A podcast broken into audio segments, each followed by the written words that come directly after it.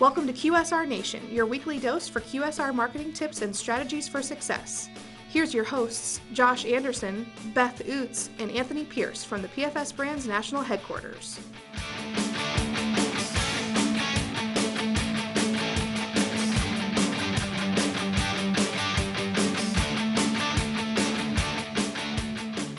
Everybody. Welcome back to QSR Nation. I'm Josh, and as always, we have Beth and Tony with us at the PFS Brands National Headquarters in Central Missouri. Um, today, for your food service marketing tip, we're going to talk about direct mailers and actually reaching your customers at their doorstep. So, um, Tony, you want to take it away? Sure. You know, one of the most traditional pieces of advertising out there has been direct mail. Um, you know, it's really great that there's a lot of different ways that you can reach folks through direct mail, whether it's um, using an oversized postcard, using envelope uh, style um, pieces, um, scratch off uh, game parts. You know, those, those are all um, neat ways to get people to engage uh, with these mailers. Now, one thing that you know I usually recommend is that you look for an oversized postcard, uh, just because it's awkward and so it'll stand out from other things. It grabs attention right away, and then you know, when you're doing that, you know, make sure that the creativity of it is really well. You know, usually a nice solid uh, photo on the front, or even a lot of our customers use their front for the menus, which is great. So people stay, they save it, keep it, mm-hmm. hang on the refrigerator, put by the phone, whatever. Um, that way, you guys a return piece for uh, you know recall later on. I always suggest make sure that if you're going to have a piece that you want to last for a long time, make it useful. And just like Tony said with um, putting the menu on there, I know that I have a habit of if I get a coupon or something like that, I'll cut off the coupons and make sure that I have the menus for later or just the contact information. So if you want to do catering orders or if you want to promote something that is not just going to be for that small time period, that you have for a very long time. So, Beth, we constantly throw the acronym around EDDM. What exactly does that stand for, and how does that work in food service marketing? So that stands for Every Door Direct Mail. And with that, obviously, you can select a zip code or a specific address, and you can go up to a five mile radius um, to all of those residents that live in that area. You can reach P.O. boxes, res- residential areas, businesses. So it is a great way to get your name out there for brand awareness.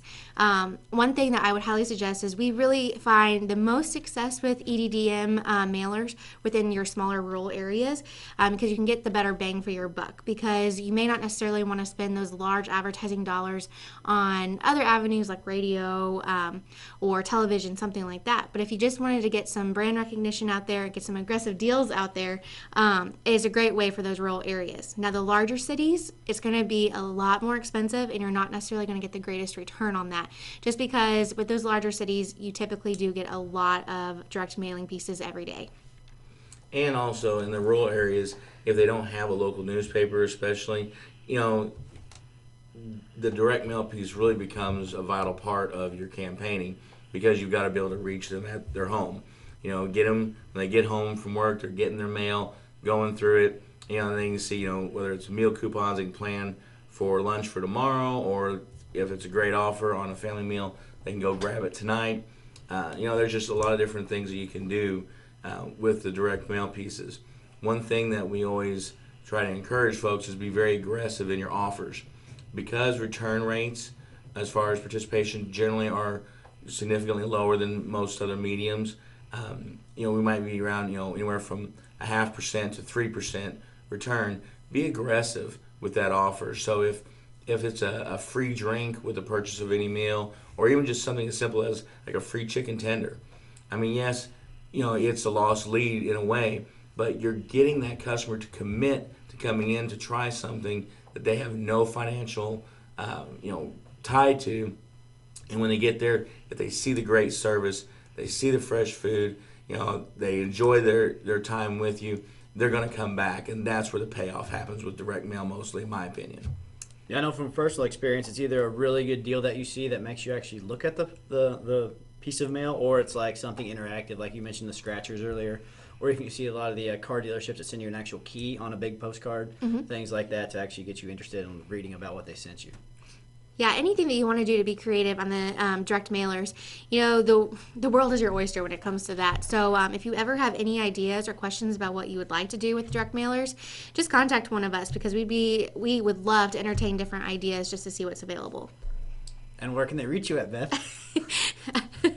you can always reach us at pfs at i'm sorry mdf at pfsbrands.com or you can give us a call at 573-896-0300 Yeah, I'm sure you guys, if they would reach out to you, you can walk them through the strategy, kind of help design pieces and things like that for them. Oh, give you an estimate yeah. Yeah, and what's great too is um, through the EDDM piece, we can actually not only just select the routes that your mailer would be going to, but we can actually um, send you a kind of a map layout so you have an idea visually of where we're going to be, you know, targeting for your uh, piece. Now, one thing that you know there are some rules and limitations with direct mailers um, through the EDDM program that the U.S. Postal Service offers.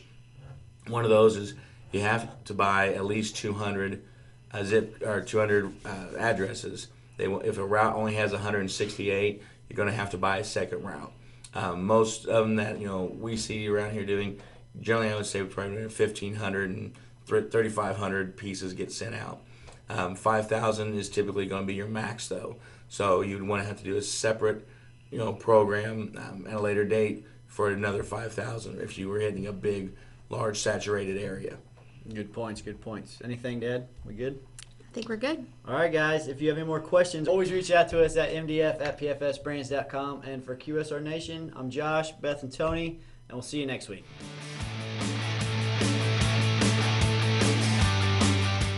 Stop by next week for another QSR Nation episode or visit pfsbrands.com.